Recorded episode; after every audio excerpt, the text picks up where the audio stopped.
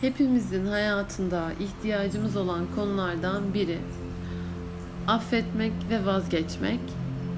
Affetmekte zorlandığımız durumlar oluyor. Geçmişin izlerini taşıdığımız konular oluyor. Şimdi bu dünyada hepimiz bir gelişim sürecinden geçiyoruz.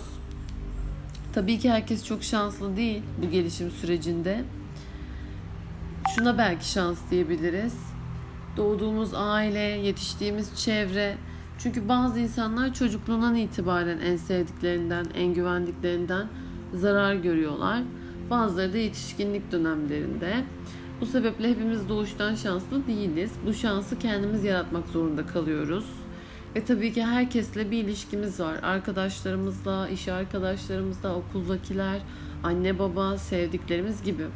Şimdi burada bir şeyler yaşıyoruz ve affedemeyeceğimiz durumlar oluyor affetmek tabii ki çok kolay değil ama geçmişimizi affetmek, sevdiğimiz bir insanın bizi kırmasını affetmek, bazen anne babamızı affetmek, bazen eşler arasında aldatılmayı affetmek.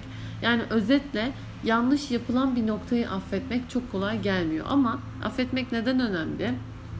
Şimdi bunu düşüneceğiz. Siz birinin size yaptığı negatif süreci ya da negatif şeyi düşündüğünüz zaman o kişiden ya da o durumdan o enerjiden çıkamıyorsunuz ve onları beslemeye devam ediyorsunuz. Asıl durum bu. Yani o negatiflikten çıkmak adına affetmeyi hayatımıza sokacağız. Tabii ki affetmek bu durumu kabullenmek ya da şöyle diyelim e, o insanlara hak vermek, o insanları hayatımıza alacaksınız da değil. Affetmek sadece kendimizi iyi hissetmek, o insanların bize yüklediği o negatif yüklerden kurtulmak için yaptığımız bir adım. Bu sebeple ne yapacağız? Kendi hayatımızı geri almak için affedeceğiz. Yani duyguların bizim üzerimizde yarattığı etkiler özellikle bunları rahat bırakmak için bunlardan vazgeçmemiz gerekiyor. Yani şöyle düşünün ben birine öfke duyduğum zaman ya da nefret ya da kızgınlık duyduğum zaman bunun etkisi anlık olmaz. Yani mutlulukta bir kahkaha, bir neşe, bir, birkaç saat bile olsa olur ama bir öfke, nefret, kızgınlık etkisi daha uzun süre üstümüz, üstümüzde kalıyor. O yüzden ne yapacağız? Öncelikle bizim yaramızı bulmamız lazım ve ismini koymamız lazım. Ne konuda yaralanırsak yaralanalım. Aldatıldınız mı? Paranız mı çalındı? Eşiniz size ilgi göstermedi mi? Anne babanız size diğer kardeşlerden daha mı farklı davrandı? Yani durum neyse önce o durumu alıyoruz ve o yaranın adını koyacağız. Çünkü Yaşadığımız her şey bizde bir yara bırakıyor. Ama yaranın adı ne? Mesela ihanet, işte sadakatsizlik. Ben sadakatsizlik yaşadım. Artık kadınlara, erkeklere güvenmekte zorlanıyorum. Ben bu konuda yaralıyım. Adını koymak demek bu demek. Yaramın adı ne o zaman? İhanet. Ve bunun bende yol açtığı şey diğer insanlara güvenmemek, işte kırgınlık gibi durumlar. Önce yarayı tespit etmek önemli. Ve ne yapacağız? Yaraya sahip çıkacağız. Yani ben bir noktada kırıldım ama bu noktada örnek veriyorum yokmuş gibi davranamam. Ya ben buradan kırıldım. Ben buradan incindiğimi kabul ediyorum. Çünkü bazen insan zayıflığını kabul etmez. Üzüntüsünü, kırgınlığını, kızgınlığını da kabul etmeli.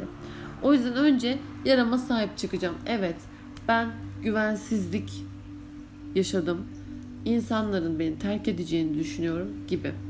Sonra bir şeyler yaşadığımızda insanları suçluyoruz ama suçlarken dengeli olmamız lazım. Bazen suçsuz olduğumuz, çok masum olduğumuz halde de yara alıyoruz ve acı çekiyoruz ama onun dışında bazı olaylar vardır hayatta yaptığımız her şeyde en azından %5 de olsa onda bizim sorumluluğumuz var. Hem karmik anlamda hem ruhsal anlamda da var sorumluluğumuz ama bunları göremiyoruz. Hani gayet iyi niyetle yaptığımız bir şey de olabilir. Mesela biriyle birlikteydiniz ona her şeyinizi teslim ettiniz sevginize. Her şeyi onun istediği gibi yaptınız ama ne oldu yine aldatıldınız. Ama onu daha doğrusu onun her istediğini yaptığınız için tüm hayatınızı bıraktığınız için ne oldu? Daha çok kırıldınız. Çünkü burada karşı taraf size ihanet etti ve siz elinizde sıfır hiçbir şeyle kalmadınız. Şimdi burada bir suçlama dengesi lazım. Ya benim suçum yok değil. Evet fazla veda, fedakar oldum. Fedakar olmak da benim için suçluydu suçluluktu. Ya suçluluk derken şundan bahsediyoruz. Fedakar davranmamam gerekiyordu. Fedakar davranmam da bunlara yol açtı.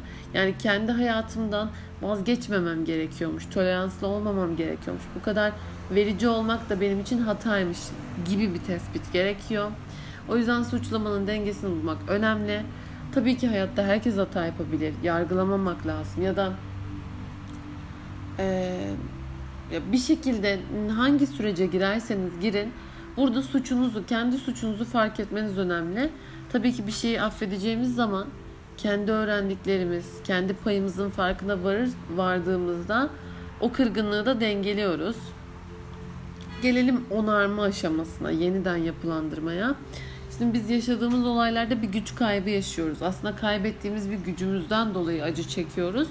O yüzden hayat amacımızı tekrar bulmamız gerekiyor. Nasıl bulacağız? Çabalayarak.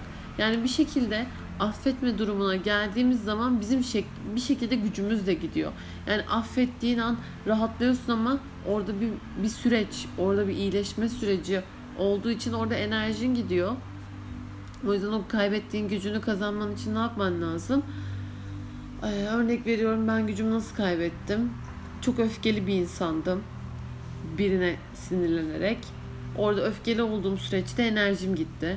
Ya da bir şeye sinirlendim, orayı terk ettim, orada bir kayıp yaşadım gibi. Yani orada ne kaybettiysem onun yerini yeni şeylerle doldurmam gerekiyor. Yani hayat düzenimi o konuda yeniden kurmam gerekiyor. Yeni hobi, yeni iş, yeni çevre gibi. Yani tekrar yaramın üstüne önce temizliyorum, sonra tekrar bir düzen kuruyorum. Ama ne yapmam lazım? Hangi yönlerimde eksiğim? Onu bulmam lazım. Amacımı bulmam lazım her zaman. E, hobilerinizi mi bıraktınız o olaydan sonra, yaşadıktan sonra? Arkadaşlarınızı mı, güler yüzlülüğünüzü mü bıraktınız? Neşenizi mi bıraktınız? Hayata karşı umudunuzu mu bıraktınız? Bunları bulacaksınız. Ve tekrar kazanmak için tabii ki çabalamak ve çabalamaya her şeyden önce niyet etmek önemli. Ve tabii ki affetmek öyle hadi affedelim herkes şans eseri affetmiyor. Kimler affedebiliyor bu dünyada? Öncelikle affetmeyi seçenler. Çünkü bu en zor şey. Yani ben affet etmek istemiyorum. Yani hazır değilim deyip konuyu kapatan insanlarla da karşılaşabiliyoruz günlük hayatımızda. O yüzden şunu bileceğiz. Affetmek aslında kendimizi mutlu ediyor. Sadece beni mutlu edecek bir seçim. Bunu bilirsek zaten en zor olan affetmeyi seçmeyi de başarırız. Daha sonra geleceğiz. Yaşadığım acıda bana neler kattı, neler öğrendim. Şimdi tekrar tekrar hatırlamamak için neler öğrendiğimizi kendimize sormak gerek. Yani bu bana neler öğretti diye düşünürseniz eğer bu olayı tekrar hatırlamazsınız. Ama neler öğrettiğini böyle inceli, ince eleyip sık dokuyup böyle bir analiz etmezseniz eğer aklınıza tekrar bu acılar gelir. Bu sebeple ne yapacağız? Kendimizi tanımamız lazım. Kendimizi bilmemiz lazım. Benim zayıflıklarım, zaaflarım ne? Hepimizin güçlü yanları var ama hepimizin zayıf yanları da var. Bunları da bilmemiz lazım. Belki doğum haritamdan bilebilirim zayıf yanlarımı. İşte Merkür'ümün zayıf yanları, Venüs'ümün zayıf yanları, Güneş'im, Güneş burcumun zayıf yanları. Tabii ki astrolojiden de faydalanacağız kendimizi tanırken. Daha sonra geleceğim duygularımı kapatmamam lazım. Yani beni neler mutlu ediyor? Beni neler öfkelendiriyor? Beni neler mutsuz ediyor? Bunları açık açık kendime ifade etmem gerekecek.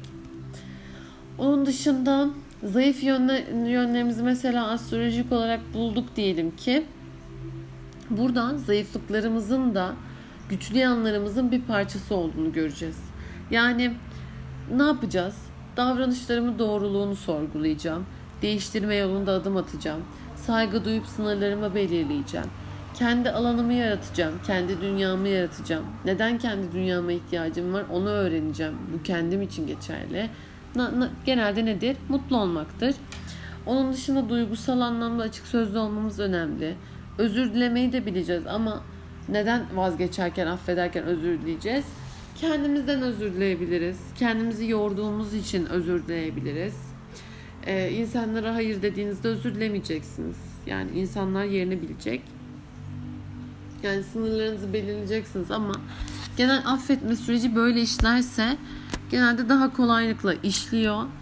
Bu tarz pratik uygulamaları, soruları kendinize sorup en azından iyileşme, şifalanma ya da ruhsal yolculuğunuzda ilerleme kaydedebilirsiniz diye düşünüyorum.